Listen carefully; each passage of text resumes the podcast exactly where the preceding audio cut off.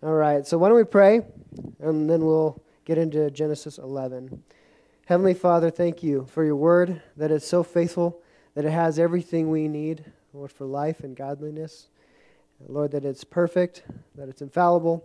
And I pray that you would speak to us tonight. And as we learn some historical things, we learn some factual things, I pray that we would also learn some spiritual things. Lord, that you would speak to us your spiritual truths, things that are meant to take hold and take effect in our lives. And so, Lord, I pray that you'd speak to us through your word, prepare our hearts. May we be humble before you, Lord. In Jesus' name, amen. All right, let's pick up in Genesis 1, uh, 11, verse 1. We're going to go ahead and read through the chapter, get a good overview, and then go back through it and kind of unpack it. So, Genesis 11, verse 1. Now the whole earth had one language and one speech. And it came to pass, as they journeyed from the east, that they found a plain in the land of Shinar, and they dwelt there. And they said to one another, Come, let us make bricks and bake them thoroughly. And they had brick for stone, and they had asphalt for mortar. And they said, Come, let us build ourselves a city and a tower, whose top is in the heavens. And let us make a name for ourselves, lest we be scattered abroad over the face of the whole earth. But the Lord came down to see the city and the tower which the sons of men had built. And the Lord said, Indeed, the people are one, and they all have one language. And this is what they begin to do. Now, nothing that they propose to do will be withheld from them. Come, let us go down and confuse their language, that they may not understand one another's speech. So the Lord scattered them abroad from over the face of the, all the earth, and they ceased building the city.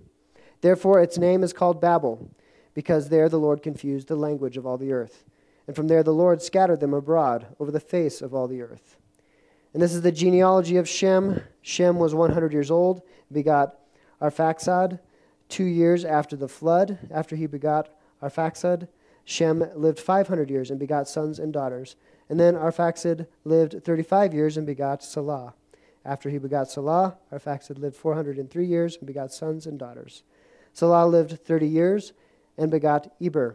After he begot Eber, Salah lived 403 years and begot sons and daughters. Eber lived 34 years and begot Peleg.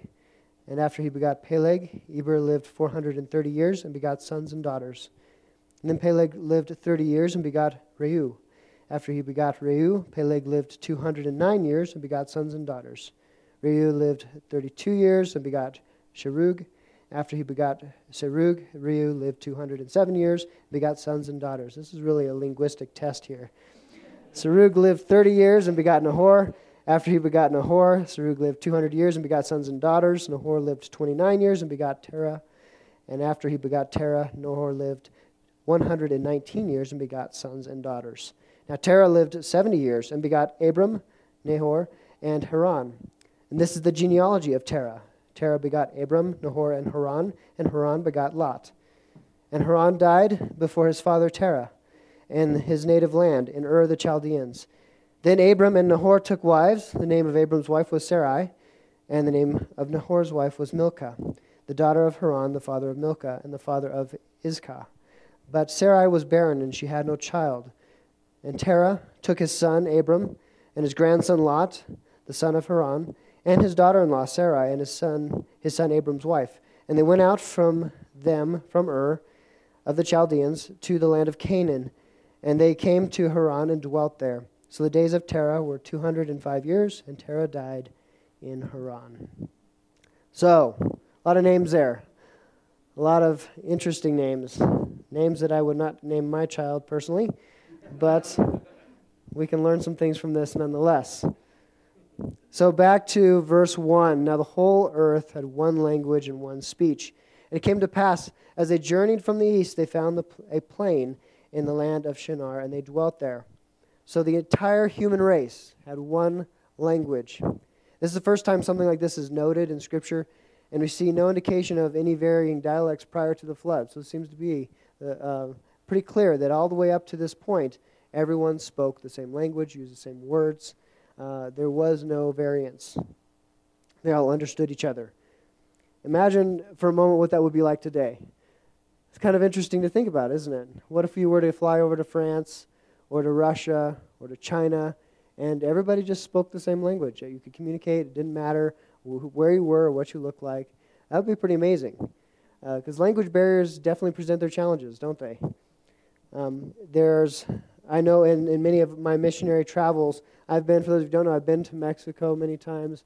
I've uh, been down to Peru and to Chile, uh, China a few times, uh, Ireland, Australia. I've had the God has blessed me with many opportunities to meet different people groups and to, to share the gospel and to serve as a missionary. But um, the language barrier definitely played a big part, uh, a very big part. And you know, I'm not uh, very good at anything but English, and uh, other than uh, some sign language. And it's and, you know, but it's interesting how God uh, can use even people who don't know the language to share the gospel or to uh, do His work. You know, and I remember one time when I was down in South America in Peru. then we went a journey down to Arica, Chile, uh, actually, Matthew was with me there. You remember that trip, I'm sure. It was a great trip. But it was funny because uh, he and I actually were two of the, uh, I think, least fluent in Spanish on the team.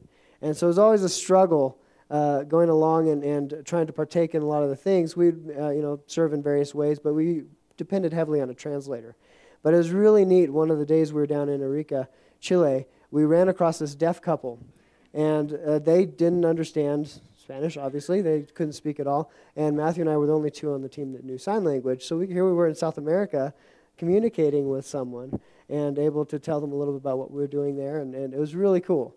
Really, really cool how God gave us that opportunity and used the skill sets we had. Um, but we see all these languages all throughout the world now, and it's hard to imagine a world without it.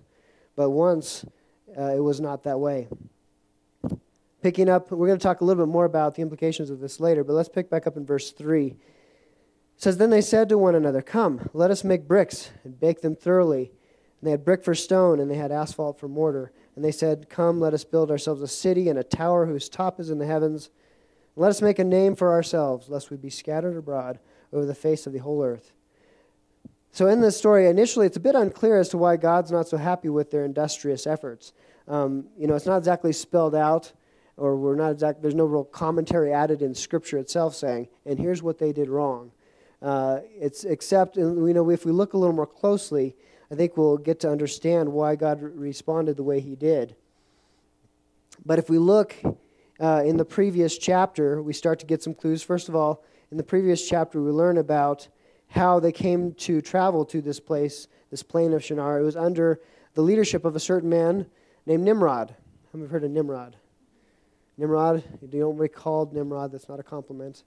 Uh, Nimrod is someone who's quite infamous in his day, but he was the one who led this journey. We're told in the previous chapter that he brought them there, and he was um, uh, a great warrior, a hunter. He was um, a major leader in that time and established many cities.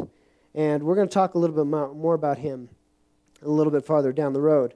But this place, this uh, place called Babel, was the first of the cities listed in the previous chapter that he established. So they hatched their plan. We see here in verse 3 and 4.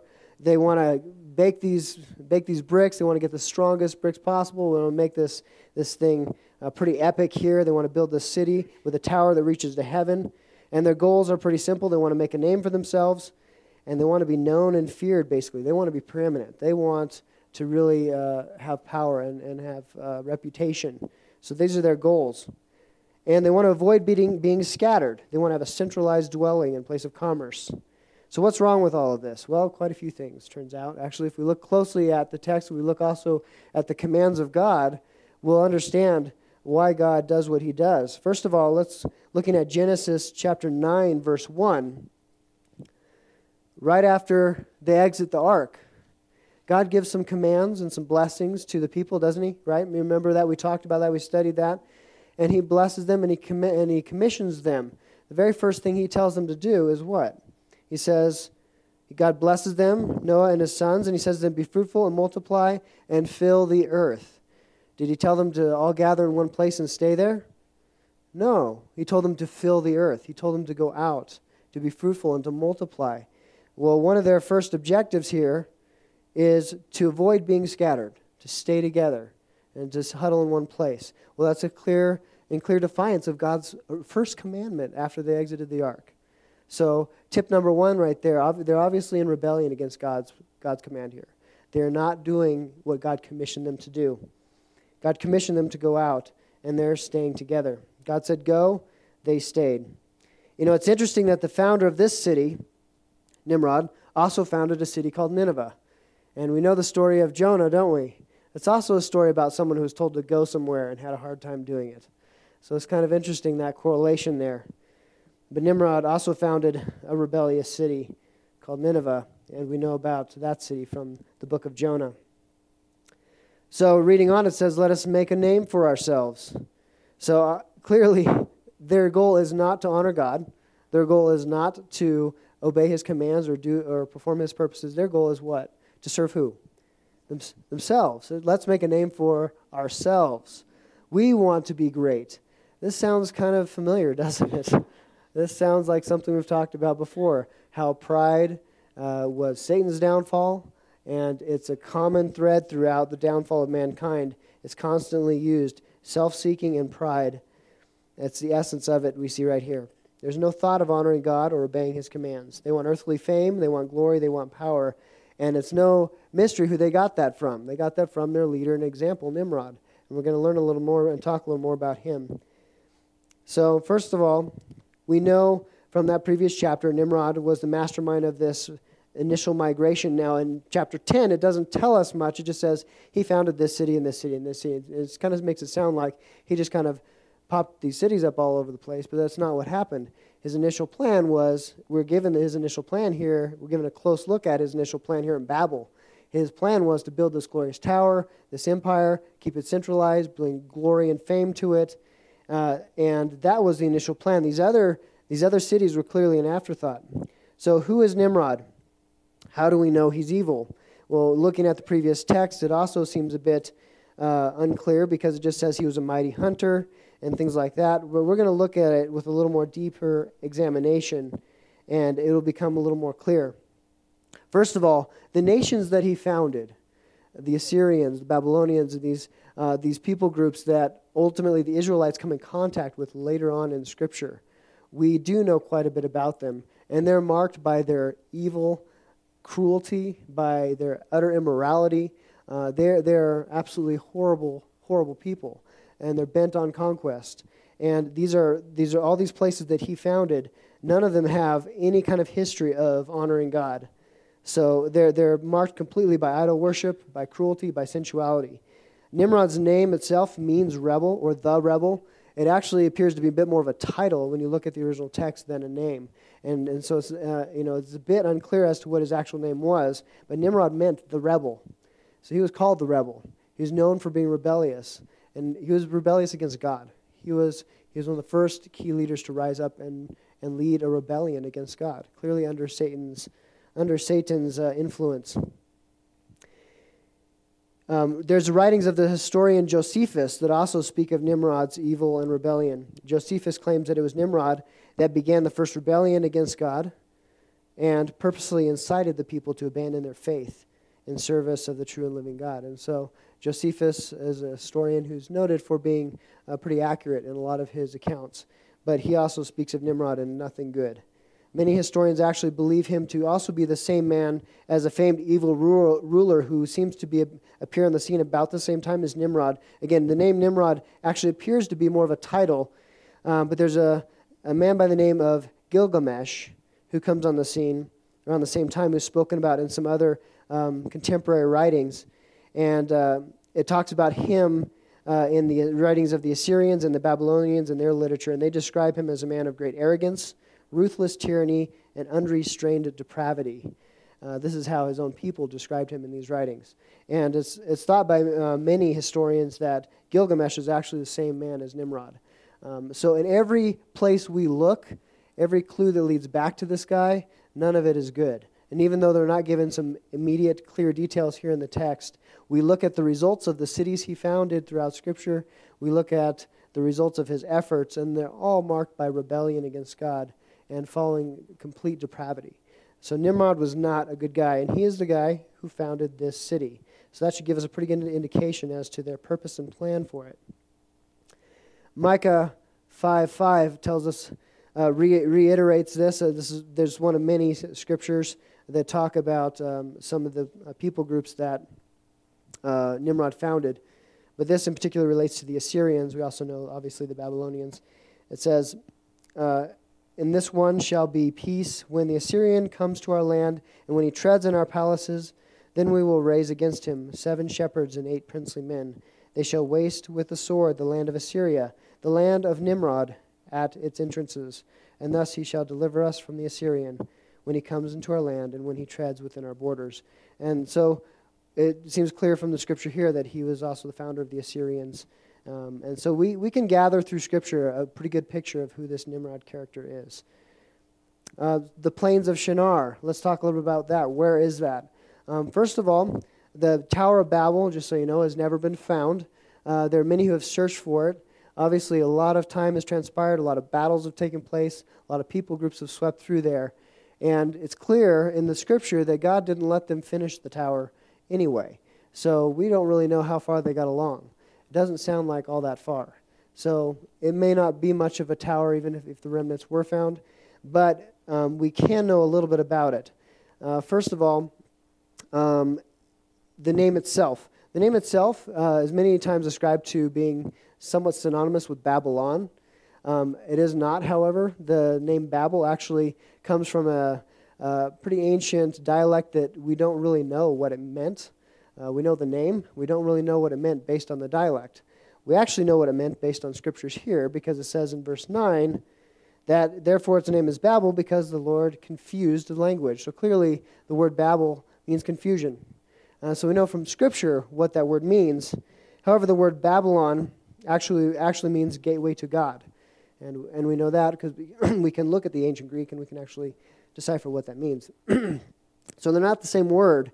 However, uh, following the trail through Scripture, we can see that Babylon and the, and the, the city of Babel uh, do appear to be ultimately one in the same area. Um, so, it's tri- diff- though it's difficult to track, I'm going to give you some clues here. Uh, but cities change their name throughout history. I'll give you a good example of that. There was a famous city that originally founded was known as uh, Lygos, if I'm pronouncing correctly. Anybody hear that city? Lygos? No? Okay. Well, then uh, when it was Latinized, it was uh, retitled, renamed as Byzantium. Anybody, that ring a bell, maybe? I've Heard of that? Founded by Greek colonists, and this was in 667 BC. By 3rd century AD, it was given the name Augusta Antonia uh, for a brief time. And then in about between 408 and 450 AD, it was called Constantinople. Then, later on, it was renamed Istanbul. So we now know it as Istanbul, but throughout history it's had many names. And that's actually classic of many of the ancient lands and the cities there. The names being changed, renamed by rulers who conquer them. So it's difficult to track some of these things.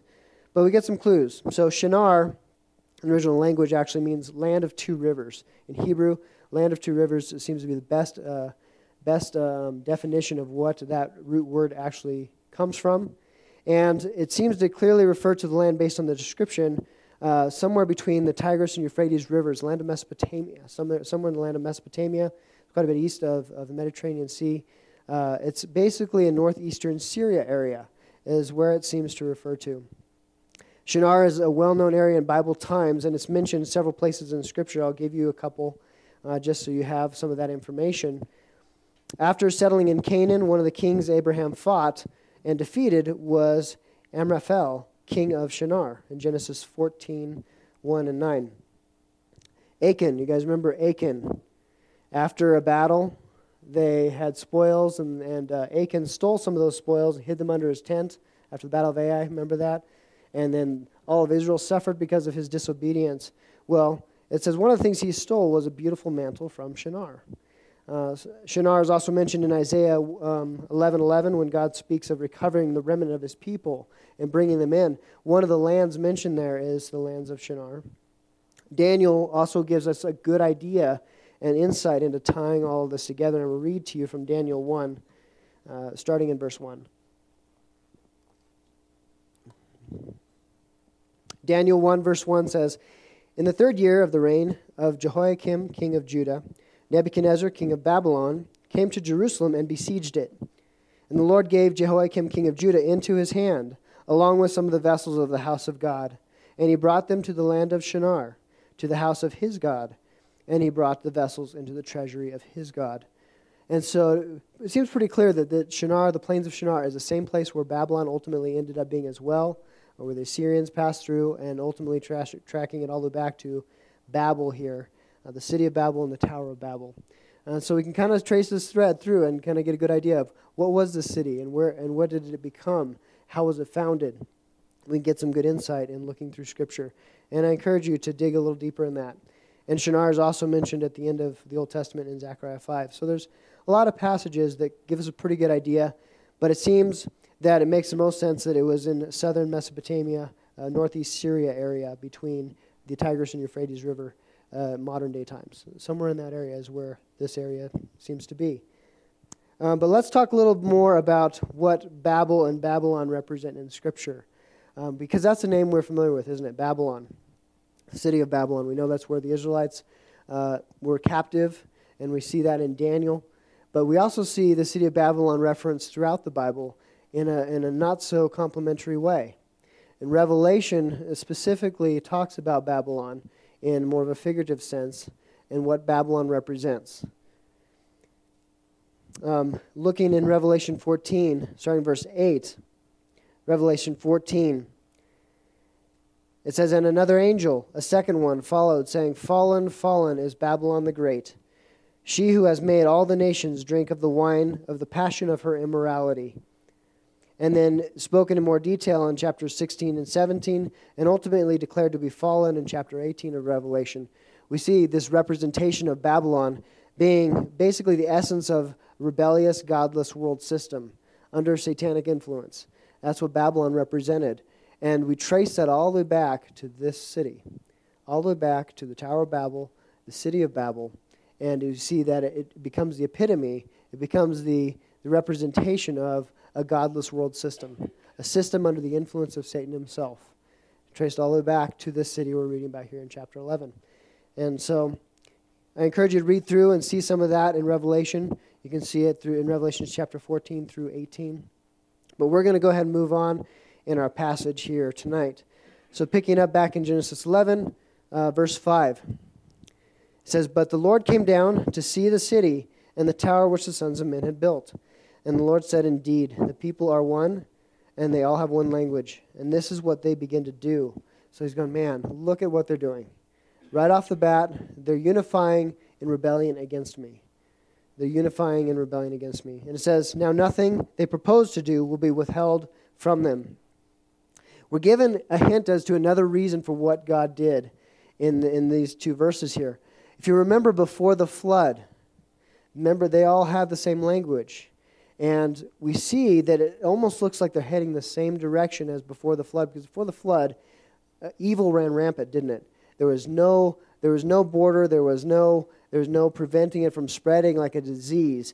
And it was just it, it says that everybody was evil, everybody was depraved, everybody was was utterly rebellious, and no one sought after God except for this one family that, that God found, this right, one righteous man in Noah.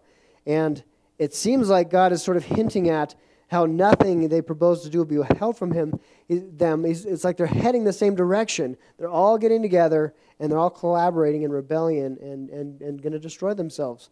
They're headed this direction again. And so we see in here that we're given a pretty good reason as to why, why God did what he did. He brought out, he introduced the language barrier. He said, okay, we're going to kind of control this disease we call sin. We're going to control this, this rampant rebellion and by splitting them all up by creating these language barriers. And in essence, now we're kind of isolating the problems. We're not allowing evil to run rampant. It's obvious now that humankind cannot handle the ability to communicate so freely with one another and to collaborate on their, with their own efforts and their own intentions.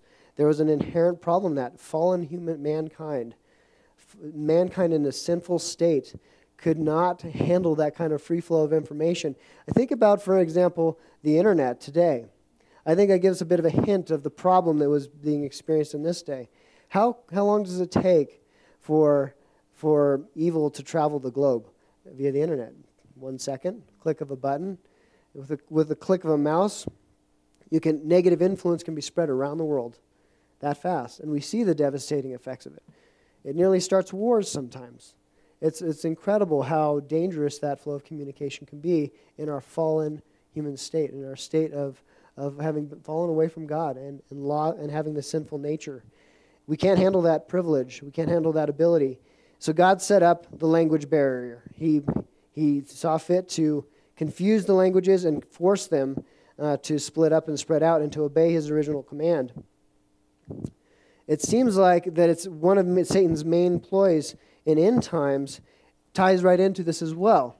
What do we hear about in Revelation? We hear about a one world order, right? One world system. We see this sort of repeated in end times how and it's another one of it seems a classic Satan tactic to try and create this one world unified system and it represented by Babylon and it, this the system that revolves around rebellion against God. And we, so we see it pop up again, this effort to unite all under this cause. And it's a downfall of mankind. And it's what triggered the flood. And so God put a stopgap in there. He put some boundaries in there via the language barrier. That's why he did it. So we see this consequence coming on here in verse 7. It says, Come, let us go down, let us confuse their language, that they may not understand one another's speech. So they can't collaborate, they can't continue down this path they're headed. It's going to force them to kind of start fresh and that'll hopefully give them the opportunity, as some did, obviously, return to following the Lord, stop following Nimrod's bad advice, and that of his those who uh, followed him. And so the Lord, verse 8, scattered them abroad from there over the face of all the earth, and they ceased from building the city. So God put an end to that effort. And therefore, its name is called Babel, because the Lord confused the language of all the earth. And from there, the Lord scattered them abroad over the face of all the earth. You know, language barriers can also prove to be a dangerous thing and be used for evil. For instance, this isn't something I have personally experienced, but I've heard some pretty scary stories about people who've attempted to get a tattoo in another country. And you tell them what you want on the tattoo, and that doesn't turn out so well. And now you're stuck with something for the rest of your life that some insult on your shoulder or something like that. Uh, but you see how the language barrier can kind of backfire. You know, I, I know I experienced that in China when you try to, you know, go to their, their night markets and try and buy or sell things. Uh, man, they'll try and take advantage of you. They'll try and take advantage of the fact that you don't understand them very well. And uh, next thing you know, you're you're getting something you thought was for free, but now they're now you have to pay for it, or they try and they try and rope you in. Um, relying on translators can be dangerous sometimes, so you got to be careful. You know what? Um, what's what's cool to see in Scripture, something I want to bring to light, is that this is something that God also redeems later on. And if we look at the book of Acts, book of Acts, chapter two, starting in verse one, I want to read to you how God redeems this this very this very thing He did here in Genesis in the day of Pentecost. Starting in 2, verse 1, it says, And the day of Pentecost had fully come they're all with one accord in one place. And suddenly there came a sound from heaven, as of a rushing mighty wind, and it filled the whole house where they were sitting. And there appeared to them divided tongues of fire, and one sat on each of them. And they were all filled with the Holy Spirit and began to speak in other tongues, as the Spirit gave them utterance. And there were dwelling in Jerusalem Jews, devout men, from every other nation under heaven. And when this sound occurred, the multitude came together and were confused because everyone heard them speak in his own language. And they were amazed, and they marveled, saying to one another, Look, are not all those who speak Galileans? How is it that we hear each in our own language in which we were born? Parthians, Medes, uh, Elamites, those dwelling in Mesopotamia, Judea, Cappadocia, Pontus, and Asia, Phrygia, uh, Pamphylia, Egypt, and the parts of Libya adjoining Cyrene, visitors from Rome, both Jews and proselytes, Cretans and Arabs we hear them speaking in all our own tongues the wonderful works of God. So, God here, in sort of this first act in launching the church, redeemed this sort of this very thing that He did back in Genesis 11 to stop evil. And then He kicked off the church and the gospel and His plan of redemption in, in by using the gift, by initiating the gift of tongues and the ability to share the gospel without boundary, without border, with everyone who is there. And it gives quite a list of the diversity of people that were there at that time, everybody hearing the good works of God in their own tongue. How awesome is that? That God here in Acts redeemed what we saw happen to stop evil back in Genesis 11. You know, um, and I've heard stories about this happening in modern times. Um, actually, Mara, uh, my wife, was telling me a story about how God used her in a similar way in Mexico. Uh, back in 2002, she went on a mission trip down there. And uh, she went with some of the groups from the Bible College. And uh, they were down there. She speaks very little Spanish, a little bit of broken Spanish. Primarily those key phrases that keep you alive is about what she knew. Um, not a lot. And they were doing an outreach down there in Mexico. They were having a concert, and then they did uh, you know some skits. And skits are a really nice tool internationally because they display the message that's kind of universal when you see it acted out. And Mara noticed uh, a man standing by who appeared to be really confused. He wasn't understanding really what was going on. He was trying to, it seemed like he was trying to get it. He was, he was kind, of, kind of looking like he was concerned or confused. And Mara really felt like God was telling her to go talk to him. And so she said, okay, well, here goes she walks up to him and starts to talk to him, and she was just amazed. She was able to share the gospel with him, explain the whole skit to him, absolutely no issues speaking any word that came to her mind that she wanted to share. She was able to speak basically fluently in Spanish and share with this guy and, and introduce him to a, a local pastor. And I believe later on he came to know the Lord, gave his life to the Lord, and God used her in an amazing way eh, right at that moment. And what's interesting, and what's funny is shortly thereafter, she was so excited about that experience. She said, Well, I'm going to try that again. And she ran out to speak to this uh, family that was nearby, just kind of the first people she saw. And she starts trying to talk to them. And she, it, she couldn't get it to work again. Like she couldn't, she couldn't do it. And she was fumbling over words. She could barely think of what to say. And after a while of struggling, uh, the family, in their broken English, said to her, It's okay. We're, we're already Christians. It's all right. It's, it's just kind of funny. But it was clearly a work of God. It was clearly a work of God's Spirit. It wasn't something she could manufacture. It wasn't something that she could do on her own. It wasn't something she knew.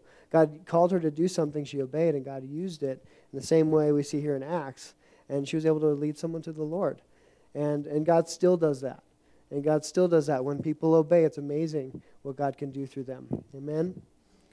So let's go ahead and move on. Let's pick up in these genealogies. So we've read through most of them here, picking up in verse 10. It says this is the genealogy of Shem.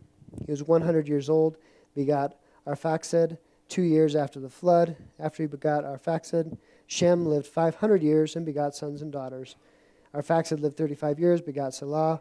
After begot Salah, Arphaxad lived 403 years and begot sons and daughters. Salah lived 30 years and begot Eber. After begot Eber, Salah lived 403 years and begot sons and daughters. And Eber lived 34 years and begot Peleg. After he begot Peleg, Eber lived 430 years and begot sons and daughters. And Peleg lived 30 years and begot Reu. After begot Reu, Peleg lived 209 years and begot sons and daughters. It's interesting also, we'll notice as we go through this genealogy, you're going to notice that people start li- living a little shorter and shorter. And lifespans start, start falling down, start cutting down after the flood here we see that clearly the environment has changed, things have changed. People are no longer living six, eight, nine hundred years. People are starting to live 400 years, and then three, and then two, and kind of hovering around the 200. And it's interesting how we're already seeing the effects of the curse and of sin, of the flood, and that judgment uh, on the lifespans in this. Um, a couple notes about Peleg, an interesting character. I know Dave talked about him a little bit, um, but Peleg, have you heard of him? I, I, think Dave said he was like the first Old Testament pirate with a wooden leg or something like that, peg leg. There's actually more to him than that. Um, his name actually means, literally, uh, in, in the form that it's here in the text, it means earthquake. It literally means earthquake. But it can also be taken to mean a channel of water or a stream. Uh, what's interesting is it's sourced from the root word palag, which literally means to split or divide. And so that's where we, we get, kind of get the ultimate conclusion that his name means division, or his name means to divide, because that's the root of his, current, of his name. Now, there's two thoughts on this. One, me, one is that, that his name, he was named after, he was named for this name because, and in chapter 10 it talks about during his time, this is when the nations were divided. Some believe that means that it, literally the land geographically split up and divided during his lifetime that we were seeing uh, the sort of the one supercontinent, uh, often referred to as Pangea, sort of split off into what we see all the current continents today, um, and that that happened during his time. And he was named for that sort of event going on. Uh, or, number two, second way to look at this would be that it refers simply uh, to the languages and peoples being divided. Now, uh, it's tough to tell because it's not spelled out. It's not given to us exactly what is being referenced, but I can give you my best guess based on the text and based on what we have. Um, based on how it's interpreted in the text in the previous chapter, saying that his name refers to the division of the peoples and the nations, or uh, refers to how the nations were divided, and based on the context of chapter 10 and 11, the whole theme throughout is talking about how God divided the nations, the people groups, and the languages, and how God sent everybody out and spread them out. And my, uh, I, I, think my, my best guess is that most of the actual geographic splitting up uh, began happening at the flood because that's when the, we are told the, the fountains of the deep were broken up. We see all of this massive shifting and changing happening right at the point. Uh, uh, certainly, more of it could have continued to happen and settle after the flood. Um, but the context of it uh, that makes a strong argument for it being referring to this event at Babel, where the nations were divided, where the languages and the people groups were divided, and then they spread out and, and finally obeyed what God called them to obey and, and began going to these other places. I'm sure the geography looked different in that time than it does today, especially shortly after the flood. It was radically changed and probably continued to settle for quite some time into what we see today. Um, how that exactly looks, I don't know. I wasn't there with the video camera, and the Bible doesn't tell us exactly. Uh, but that's what the text indicates. And so I, all I can do is give you that, and, um, and uh, that's, that's all we know at this point. Picking up in verse 20, it says, Reu lived 32 years and begot Serug. After he begot Serug, Reu lived 207 years and begot sons and daughters. So here is someone living only about 239 years. Not very long comparatively to those prior to the flood. Serug lived 30 years and begot Nahor. After he begot Nahor, Serug lived 200 years and begot sons and daughters. And then Nahor lived 29 years and begot Terah. And after he begot Terah, Nahor lived 119 years and begot sons and daughters. Now Terah lived 70 years and begot Abram, Nahor, and Haran. So suddenly it gets more detailed. Suddenly we're told a little bit more about this person, Terah. And we're told a little bit more about his descendants. Because obviously it's focusing in on God's plan of redemption, on who God is choosing to bring forth ultimately the Messiah and bring salvation to the earth. And so it's focusing in on this guy, Terah, and on his sons. So this is the genealogy, verse 27 of Terah. Terah begot Abram, Nahor, and Haran. Haran begot Lot. We hear learn a lot more about Lot later on as well. And Haran died before his father Terah in his native land, in Ur of the Chaldeans. And then Abram and Nahor took wives. The name of Abram's wife was Sarai, and the name of Nahor's wife was Milcah, the daughter of Haran, the father of Milcah, and the father of Iscah. But Sarai was barren; she had no child. So it gives us again. Well, all of a sudden, we're getting all these details we didn't get on any of the previous people mentioned. Suddenly, we're finding out all the names of, of the brothers here, the um, Abram's uh, nephew, and this interesting fact about Sarai, uh, which obviously is going to be important later because we were going to find out later, obviously, that Abram is going to be the one God chooses to go forth and to fulfill his command uh, to be his chosen people. And Sarah's barren. So clearly, God's going to do a miraculous work here, and it's already brought up and setting the stage for what God's going to promise and do in the coming chapters. It says in Terah, Terah, verse 31, took his son Abram and his grandson Lot, the son of Haran, and his daughter in law Sarai, his son Abram's wife. They went out with them from Ur of the Chaldeans to go to the land of Canaan. So they set out to go to Canaan, and they came to Haran and dwelt there. And so the days of Terah were 205 years, and Terah died in Haran. You know, it's, it's interesting, this, these last couple of verses, especially verse 31, how it talks about how Terah, Abram's father, set out to go to the land of Canaan. Well, the land of Canaan should ring a bell for us. What is the land of Canaan?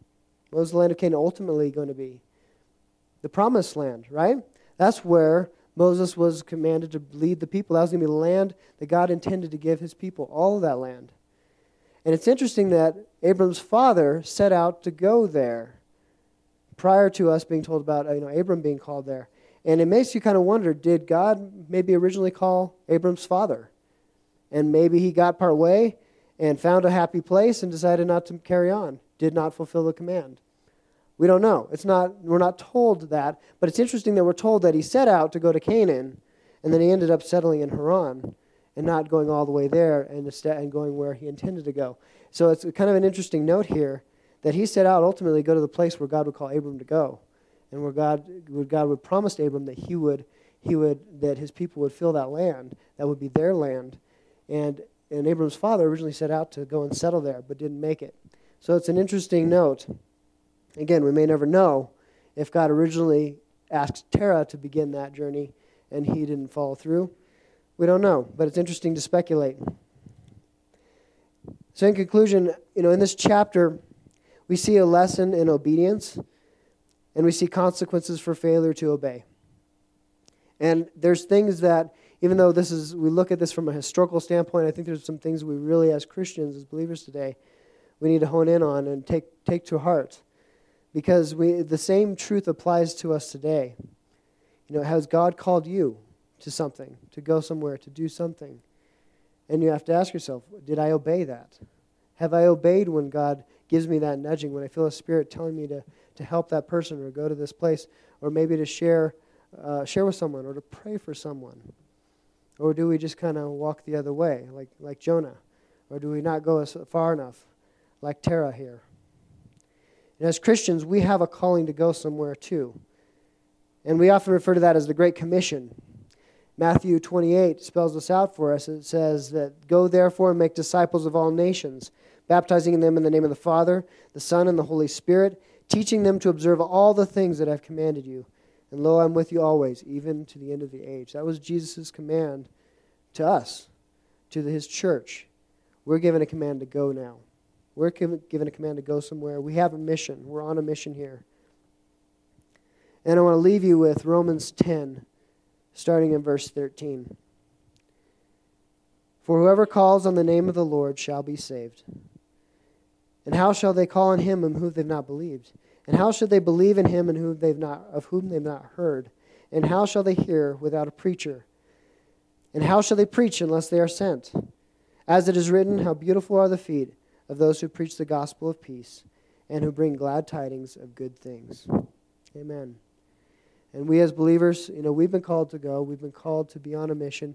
God, just as surely as God gave the people in that day command to go out and multiply and to fill the earth, to go forth and be fruitful, He commands us to be, go forth and be fruitful. And as we walk out these doors, we have a purpose. We're not supposed to just go about our lives and kind of blend in with the world. We're supposed to be different. We're on a mission, we have a purpose. And as we read further on, as we get into the life of Abram and his specific calling, it's something we can relate to because God has something specific for us. He's got a place we want to, wants us to go in the sense that He wants us to go into the world for the purpose of sharing the gospel, for the purpose of displaying the gospel and making disciples. And so I encourage you in that. Let this Tower of Babel be a lesson uh, and, and see the beauty of how God's sovereignty blends in with our free will, how we get to choose to serve Him, we get to choose to worship Him. Uh, we get that privilege. Uh, don't take it lightly. Let's pray. Heavenly Father, thank you for your word. Thank you for the lessons we can learn in, in chapter 11 here in Genesis, and the story of this city, the city that became an emblem of disobedience, an emblem of rebellion, and an emblem of those consequences. And Lord, we don't want anything to do with that. Lord, may our lives be marked by obedience and by fruitfulness, by bringing you glory, by expanding your kingdom. May we be about your business in all that we do. And so I pray just your blessing on each person here tonight. We thank you so much for your word. In Jesus' name, amen.